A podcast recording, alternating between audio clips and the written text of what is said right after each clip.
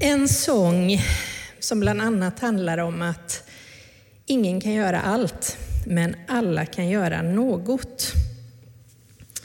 Är det inte det Paulus menar i sitt brev till romarna, den texten som Peter nyss har läst? Ty liksom vi har en enda kropp, men många lemmar, alla med olika uppgifter, så utgör vi, fast många, en enda kropp i Kristus, men var för sig är vi lemmar som är till för varandra. Det här är bilden för en fungerande församling. Alltså människor som med sina olika gåvor bidrar till helheten för att finnas till för varandra och hjälpas åt att vara församling i Lerum. I onsdags kom jag tillbaka efter min semester och blev liksom lite knockad av tanken på församlingen när det var så mycket olika saker som sköljde över mig. Bland annat packade jag upp efter församlingslägret och tänkte på så många människor det var som var involverade på olika sätt för att kunna genomföra det här lägret. Människor med väldigt olika gåvor som bidrog på olika sätt. Jag pratade också med några stycken som hade varit med på sommarens scoutläger. Så många från Lerum som var med och bidrog med olika kunskaper och engagemang för att möjliggöra det lägret. Jag träffade också några stycken som har varit här i kyrkan lite nu och då under sommaren. Så många ni är som har bidragit på olika sätt med tankar för sommarandakter, med fikaserveringar och gemenskap i olika samlingar. I veckan hade jag också kontakt med flera ledare och planeringsgrupper, för nu är det dags att planera höstens program. Så många som ställer sina gåvor till förfogande och vill hjälpas åt. Och bara för att planera den här gudstjänsten är vi en ganska stor grupp som har övat på musik, städat, fixat fika, förberett tankar. Församlingen är något fantastiskt när vi hjälps åt och bidrar till helheten. Under sommaren så har några nya medlemmar välkomnats i församlingen i samband med lägret. Och i veckan som kommer har jag bokat in flera samtal med medlemmar som är på väg eh, att välkomnas.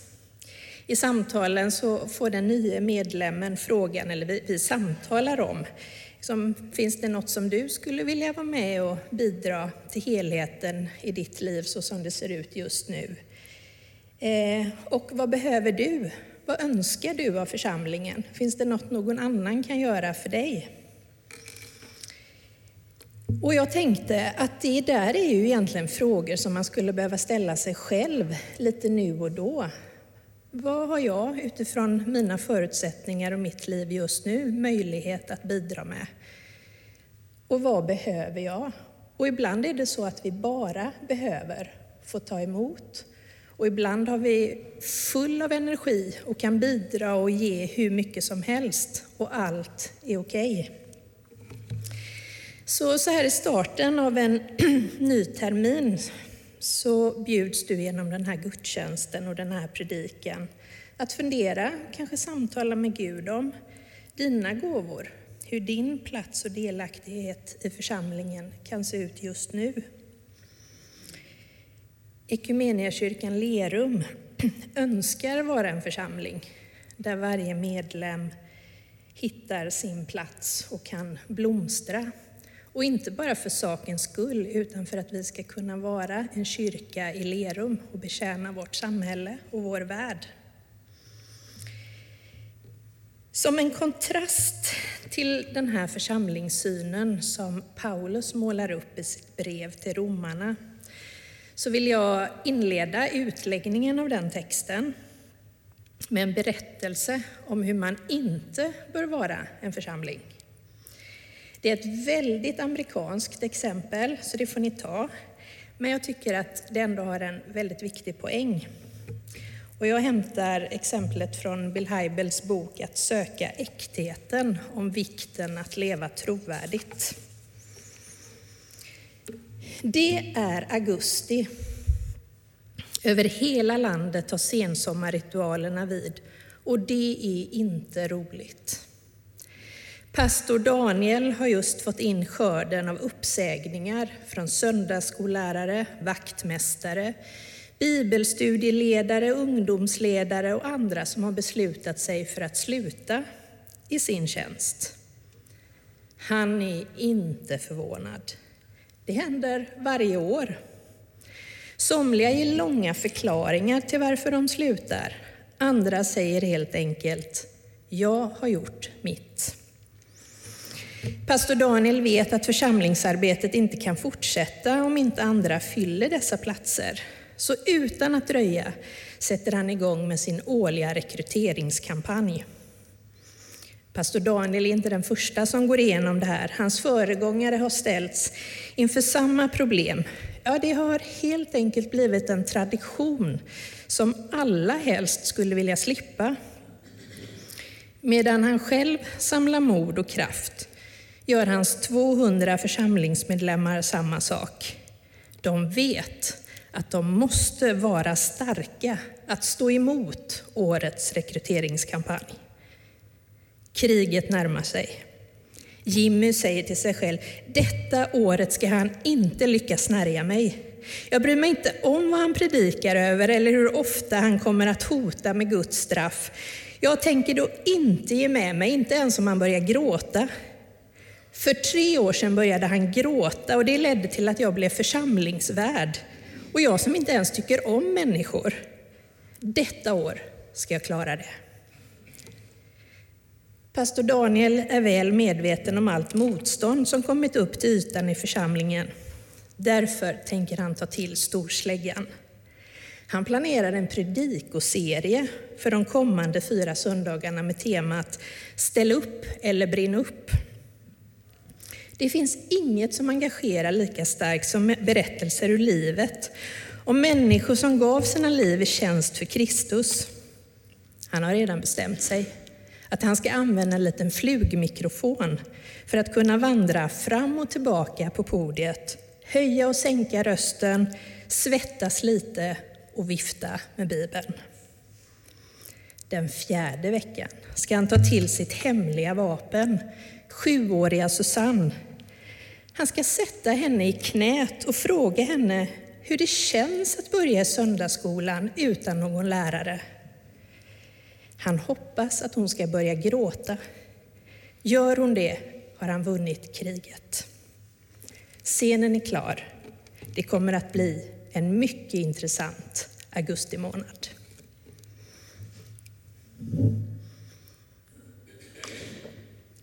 Säkert blev det en mycket intressant augusti månad i den församlingen. Och Erik kommer inte alls bli likadan.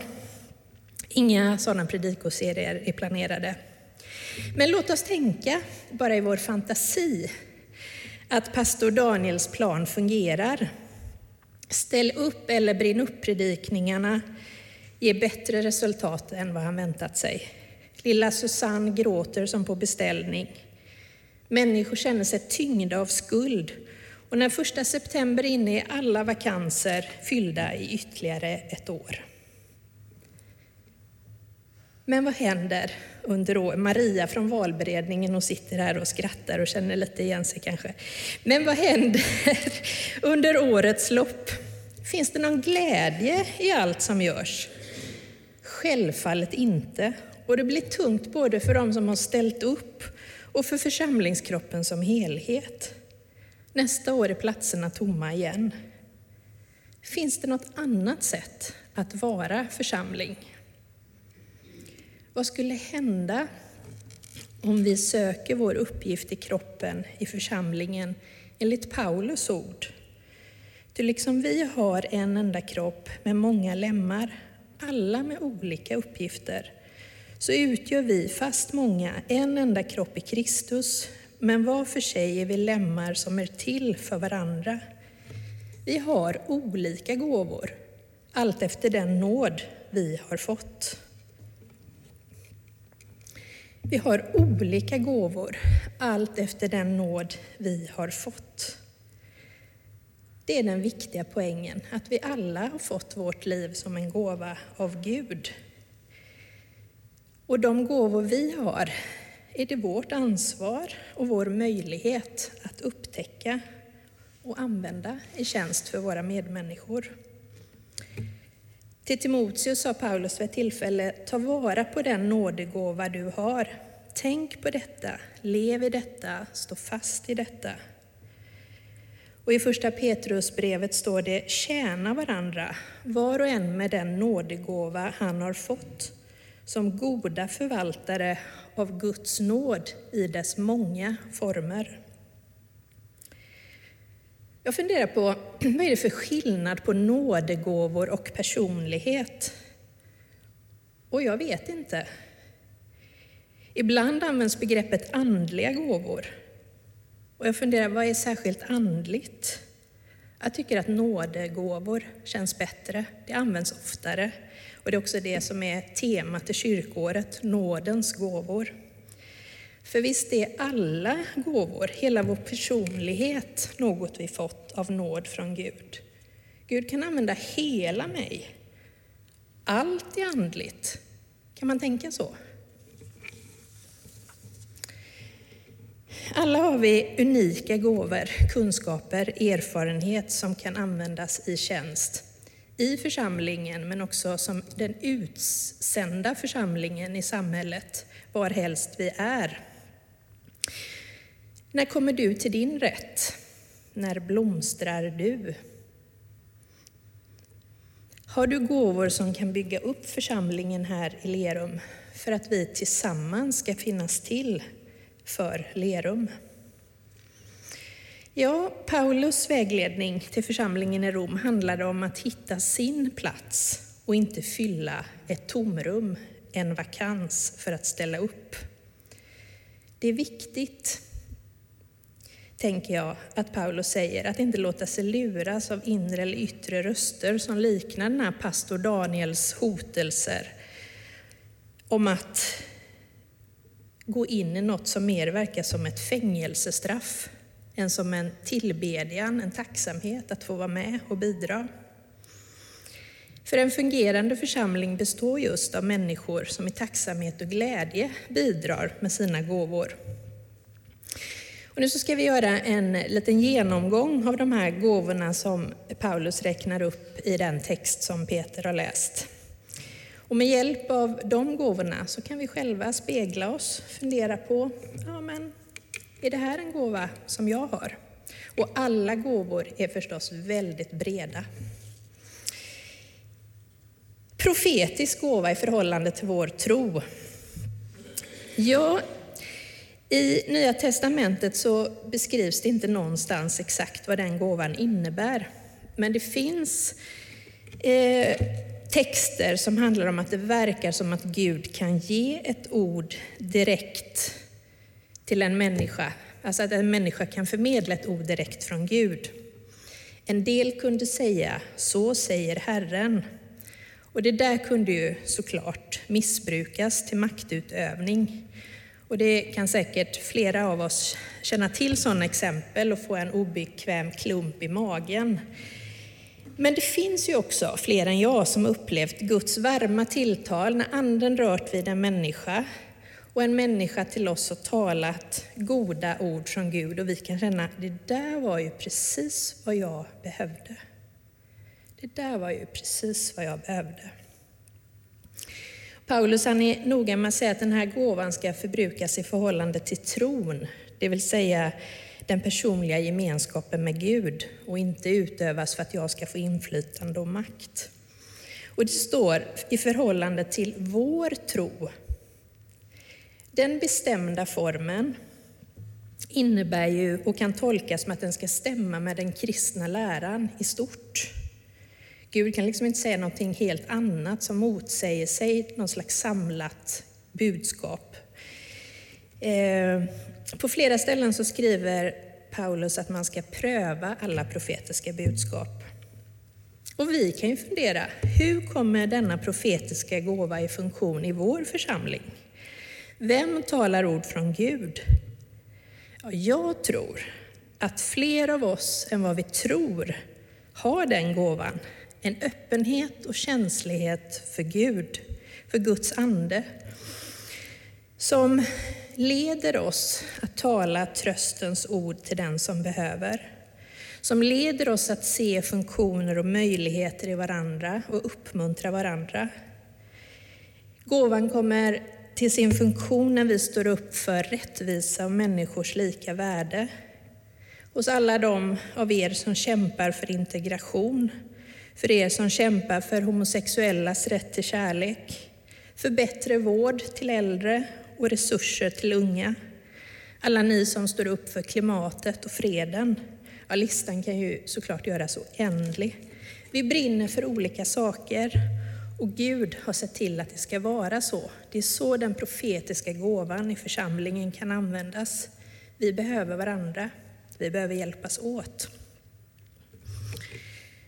Det är lätt att se upp till dem som, har, som är verbalt begåvade och som syns och som talar ord från Gud. Därför lyfter Paulus i nästa andetag fram tjänandets gåva. Tjänandets gåva. Det finns ju många olika sätt att ha ett tjänande eh, sinnelag. Man kan ganska lätt ana Jesuslikhet hos de människorna. Hans förhållningssätt, hans praktiska handlingar, hur han verkar i det fördolda, hur han tar fram baljan med vatten och tvättar sina vänners fötter, hur han mötte människor utifrån sitt hjärta och tjänade. Jag tänker att det inte ovanligt att människor med en stark utvecklad tjänargåva är lågmälda och inte alls har något behov av att visa upp vad de gör. Paulus han lyfter verkligen upp den här gåvan och uppmuntrar oss att glädja oss över gåvan som är, gett, som är getts oss genom Guds nåd. Och vi kan fundera på hur kommer denna tjänandets gåva i funktion i vår församling? Har du den gåvan? Hur skulle du kunna använda den i glädje och tacksamhet? Sedan går Paulus vidare till undervisningens gåva. Och att han gör den gåvan till en stor sak i den tiden när det här brevet skrivs är ju inte alls svårt att förstå. För i den tidiga kyrkan fanns inga böcker och människor kunde inte läsa, utan lärarens roll var väldigt viktig. Alla församlingsmedlemmar lärde sig allt de kunde genom den som undervisade. Men också i vår tid är pedagogiska gåvor viktiga, kanske viktigare än någonsin. Det är ju relativt, det är ju väldigt svårt att säga, men de är väldigt viktiga i alla fall. I vårt media och informationssamhälle, hur kan man fängsla söndagsskolbarn så att de lär sig Bibelns berättelser och erfar Gud? Hur kan man lägga upp en konfirmationslektion så att ungdomar känner ”Wow, det här berör mitt liv”? Hur kan man förbereda en gudstjänst för att alla åldrar ska kunna vara närvarande och på något sätt möta Gud? Hur kan man lägga upp ett årsmöte så att så många som möjligt ska bli delaktiga och vara en del av ett demokratiskt sammanhang? Hur kan man hålla ihop en scoutpatrull där barnen har väldigt olika förutsättningar, personligheter och funktionsvariationer? Hur kan man det finns många pedagogiska utmaningar. Hur kommer undervisningens gåva i funktion i vår församling? Har du den gåvan? Och hur skulle du vilja använda den i glädje och tacksamhet? Sedan går Paulus vidare till tröstens gåva hos den som tröstar och förmanar. Det har att göra med uppmuntran. Om den som har gåvan att undervisa förmedlar kunskap, så har den som har tröstens gåva eh, handlar den mer om att stimulera, gå vid sidan av, vara mentor, finnas nära. Och många av oss har själva erfarenheter av att när en sån människa som har kunnat trösta och förmana oss kommit upp vid vår sida, så har det kunnat göra att vår egen lust och glädje att tjäna har tänts på nytt. Att vi på nytt känner att Gud, du kan använda mig. Hur kommer denna gåva att trösta och förmana och uppmuntra i funktion i vår församling? Har du den gåvan? Hur skulle du kunna använda den i glädje och tacksamhet? Nästa gåva är gåvan att frikostigt dela med sig. Jag tror, Thomas, om du sätter på ventilationen, för jag tror den har slåtts av, så det känns i alla fall här där jag står väldigt varmt. Tack. tack. Gåvan att frikostigt dela med sig. I församlingen i Rom så fanns det troligtvis många som var fattiga. Och Paulus talar till dem som har gåvan att dela med sig till dem som behöver. Enligt honom ska de göra det frikostigt. Det vill säga, givaren ska inte ha några andra motiv som önskan att själv bli berömd, till exempel för sitt givande. Gåvan att frikostigt dela med sig handlar om att se behovet hos den som behöver. Och det kan ju ta sig många uttryck. Vad finns det för behov i församlingen, i Lerum? Vad behövs? Kanske tid, ekonomiskt stöd, närvaro, middag, uppmuntran, förbön, husrum, gåvan att frikostigt dela med sig. Kanske kan du be Gud om glädje och tacksamhet i ditt givande. Att be om frikostighet att dela med dig av det du har. Och så kommer gåvan att vara nitisk som ledare. Och vad betyder det?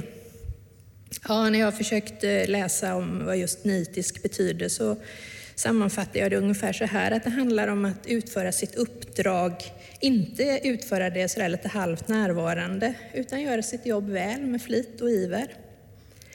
Och varför kan man fråga sig då är det så viktigt att vara nitisk som ledare? Ja, närvaron och glädjen hos en ledare smittar ju av sig till den grupp hon leder, oavsett om det är familjen, eh, en klass i skolan, en arbetsgrupp Eh, på vilket jobb som helst, eller i kyrkan. Ledaren skapar stämning, sammanhang och kan göra att den personen hon eller han leder kan förändras. Har du ledargåvor? Används du? Vill du ge dig till känna? Maria i valberedningen sitter här. Eh, det finns uppgifter, men det finns också möjligheter för alla våra ledargåvor att, att eh, hitta nya former. Så det är inte bara luckor som ska fyllas, utan det är också vad vill jag? Och vad vill jag leda? Och allt är möjligt som liksom ryms inom någon slags eh, kristen församling. Och till sist, en lika viktig gåva som att vara nitisk som ledare är gåvan att med glatt hjärta visa barmhärtighet. När Paulus talar om att visa barmhärtighet så kan man anta att han relaterar till sjuka, lidande, utblottade och liknande människor. Men gåvan att visa barmhärtighet är ingen tung plikt. För det, det, liksom, det smittar inte på samma sätt att vara barmhärtig av plikt. Det kan göra skillnad och göra gott, men att med glatt hjärta, det är någonting annat. Att utgå från att Gud har gett mig detta och i glädje och tacksamhet vill jag ge denna nådens gåva vidare. Har du den gåvan? Hur skulle du kunna använda den i församlingen? Ja, till sist, det finns oändliga sätt att tjäna varandra på. Paulus säger, nådegåvorna är olika, men anden är densamma. Tjänsterna är olika, men Herren densamma. Han som verkar i allt och överallt. Hos var och en framträder anden så att den blir till nytta. Så, hur ser mina gåvor ut?